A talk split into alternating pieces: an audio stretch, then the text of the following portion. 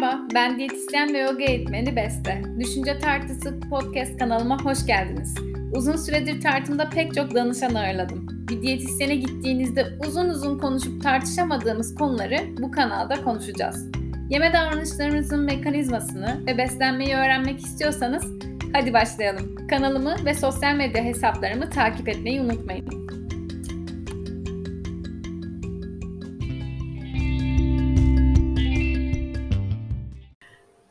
Yuvarlak bir masa etrafında arkadaşlarla kahve içerken ortamda yeni birisi vardır ve daha önce görmediğim, bugün yeni tanışacağım yeni birisidir.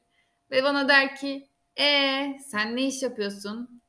Ben de derim ki diyetisyenim ve yoga eğitmeniyim. Ya en ihtiyacım olan şey biliyor musun? Zaten belli değil mi halimden? İşte o sırada iki eliyle böyle bir göbeğini avuçlayıp bana bedenini gösterir ve sence nasılım? Bak boyum 1.80.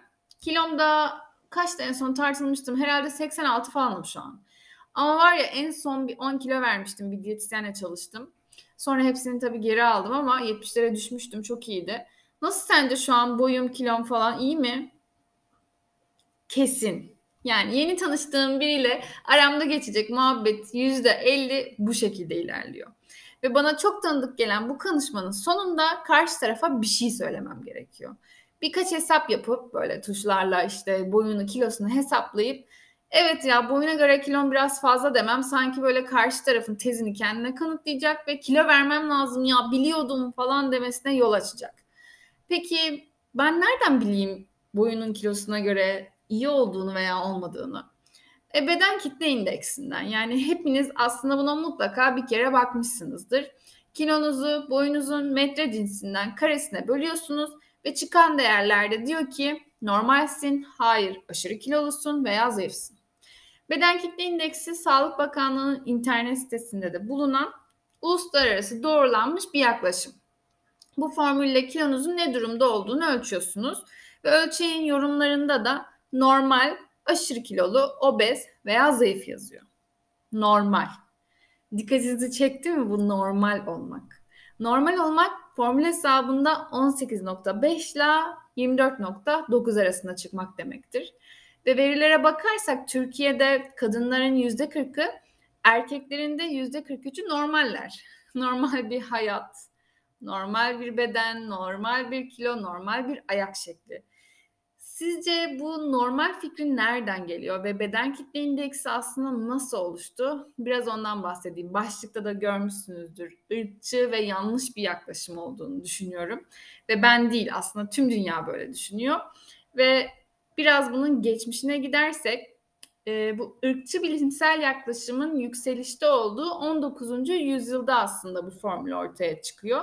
İstatistikçi, astronom, matematikçi ve sosyolog olan Adolf Quetelet. Umarım doğru söylüyorumdur.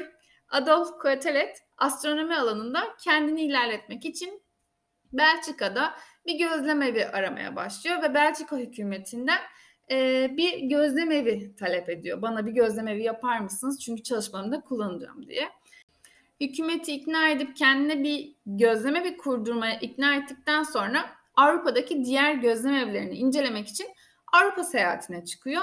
Avrupa'da seyahatinden dönerken de ısrarlarıyla kurdurduğu gözlemevinin işgal edildiğini görüyor. Evet bu problemin karşısında gözlemevini işgal eden barbar insan toplumunu incelemeye karar veriyor. Kendi astronomi ve istatistik yöntemleriyle toplumu yönetmek için bir bilimsel yöntem mümkün müydü sorusunu kendine soruyor ve yola çıkıyor. O zamanlar devletler de kendi ordularını geliştirmeye yeni başlamış ve bunun için vatandaşları hakkında veriler toplamaya ve bunları paylaşmaya başlamıştı. Yani 1800'lü yıllardan bahsediyoruz. Daha o zamanlar yeni yeni ölüm sayısı, nüfus sayısı, doğum sayısı, her yıl hapsedilen suçlu sayısı gibi veriler paylaşılmaya başlanıyor. Bu veriler bilimsel dergilerde, gazetelerde paylaşılıyor ancak yorumlanmıyor. Çünkü bu verilerin nasıl yorumlanacağı bile o zamanlar bilinmiyor aslında. Kıyatelet işgal edilmiş bir gözleme ve bir yanda dururken toplumu değiştirme kararıyla düşüncelere kapılıyor ve birden bir tıp dergisinde 5, 5738 İskoç askerinin göğüs ölçümlerini buluyor.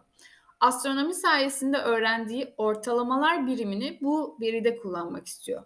Çünkü gökbiliminden öğrendiği bir şey var. Ortalama birimi her zaman tek bir veriden daha güvenilir bir sonuç çıkartıyor. Bu yüzden göğüs ölçümlerinin hepsini toplayıp toplam asker sayısına bölüyor ve sonuç voila 99 santim. 99 santim Quetelet'e göre bir askerde olması gereken ortalama bir, bir göğüs ölçümü. Ve buna hatta şöyle bir şey söylüyor. Eğer ki buna uygun olmayan bir asker varsa bu kusurlu bir askerdir. 99 santim ortalama birimdir ve bu kusursuzluğun sembolüdür. Toplumu değiştirebilecek bir sosyal bilim arayışında olan Quetelet ortalama fikriyle geliyor. Le moyen yani ortalama adam. Quetelet'in ortalama adama ve toplumu incelemeye olan bu ilgisi giderek artıyor ve ona şu sözleri söyletiyor. Her birimiz kozmik şablonun kusurlu birer kopyasıyız. Lememoyer'in belli bir ölçüsü, boyu ve kilosu var. Quetelet şimdi bildiğimiz beden kitle indeksinin ölçümlerini oluştururken İtalyan, Fin, Fransız ve İskoç erkeklerinin ölçümlerini kullanarak Lememoyer'in ölçüsünü oluşturuyor. Ve sonucunda ilk başta Quetelet indeksi denilen bir formül ortaya çıkartıyor. Bu indeks şu anki beden kitle indeksi aslında. Yani 200 yıllık eski bir formül. Bu formüle uygun olan normal aralıkta olanlar ortalama adam yani kusursuz adam. Hatta Quetelet diyor ki tarihteki önemli insanların bulundukları yer ve zamanda ortalama adama en yakın olanlar olduğunu söylüyor. Ortalama adama hayranlık duyarken ortalamanın dışında olan da herkese antipati duymaya başlıyor. Bu buluşu aslında sterilizasyon içinde bir başlangıç sağlıyor. Engelliler, göçmenler, otizmliler, farklı renkler ortalamanın dışında kalan insanlar oluyor ve ortalama adamın oranlarından farklı olan her şey Koatelet'e göre şekil bozukluğu ve hastalık oluşturuyor. Hatta şöyle bir düşünürsek bu fikirden etkilenip öjeniyi destekleyen birçok bilim adamı oluyor. E, aklımıza ilk burada Hitler'in politikası gelebilir. Sağlıklı bir ırk oluşturup sağlıksız ırkları azaltmak. Yani toplumu katletmek. Normali çoğaltmak. Normal, kusursuz olan. Koatelet'in ortalama insan fikri hatta bilim adamlarında işte A tipi kişilikler, nevrotik tipler, mikro yöneticiler veya lider tipler gibi sonsuz sayıda tipin oluşmasını da sağlıyor. Yani bir grubun herhangi bir üyesi hakkında yalnızca ortalama üyenin özelliklerini bilerek grup hakkında yorumlar yapabiliyoruz. Bunu şöyle anlatırsak da kolay olabilir. İngilizce'de buna stereotype deniyor. Türkçe'de hani klişe diyebileceğimiz şey. Mesela bir grup hakkında bir yorum yaparken o grubu stereotiplaştırmak mı denir? Hani klişeleştirmek. İşte şişmanlar tembeldir, kadınlar güçsüzdür gibi değiştirmeye çalıştığımız birçok klişe le moyen denilen orta adamın, ortalama adamın sonuçlarından birkaçı oluyor. Tabii bir diğer sonucu da işte beden kitle indeksi. Beden kitle indeksinin geldiği yer 19. yüzyılda Quetelet'in Quetelet indeksi oluyor.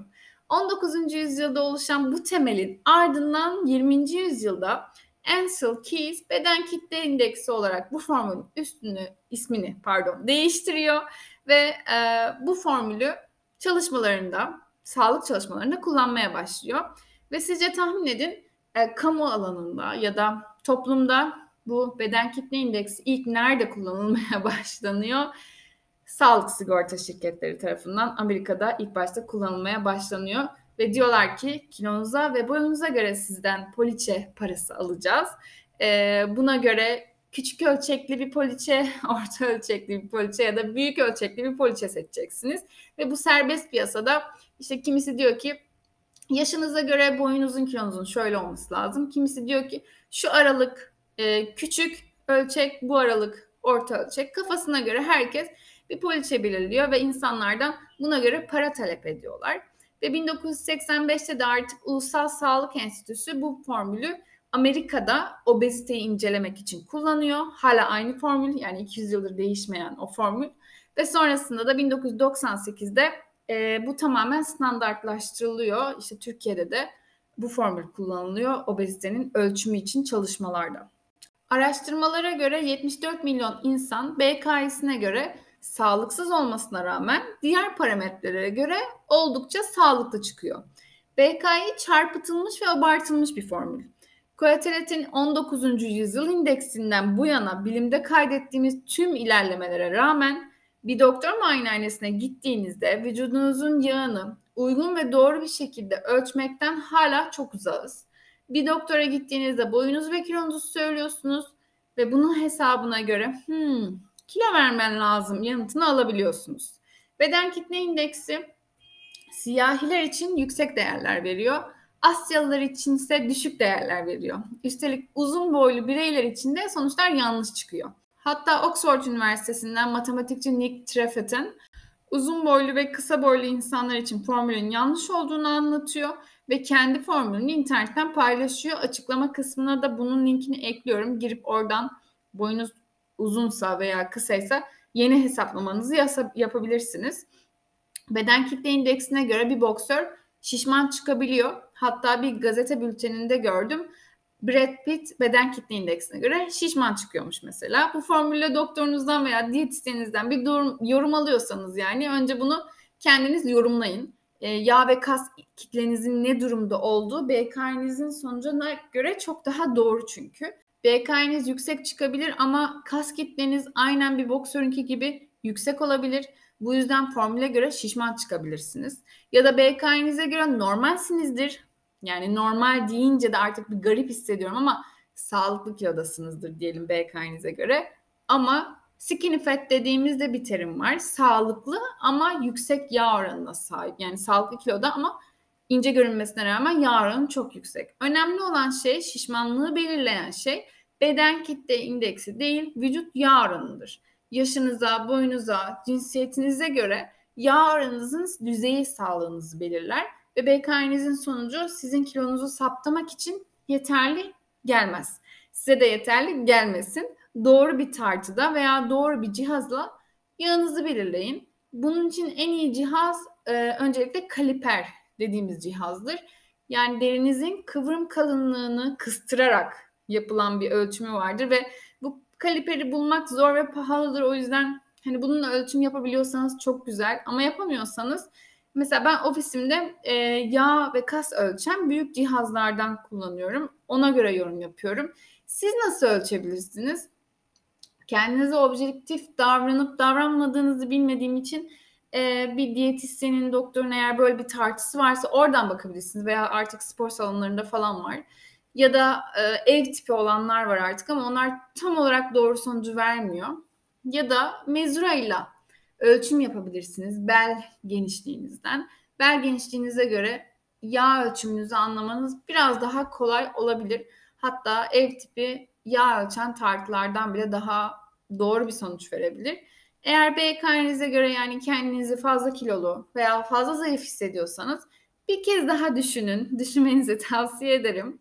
Ve düşünce tartısıyla beslenme, kilo ve diyetler üzerine düşünmeye ve araştırmaya devam edeceğim. Sevgiler diliyorum. Görüşmek üzere.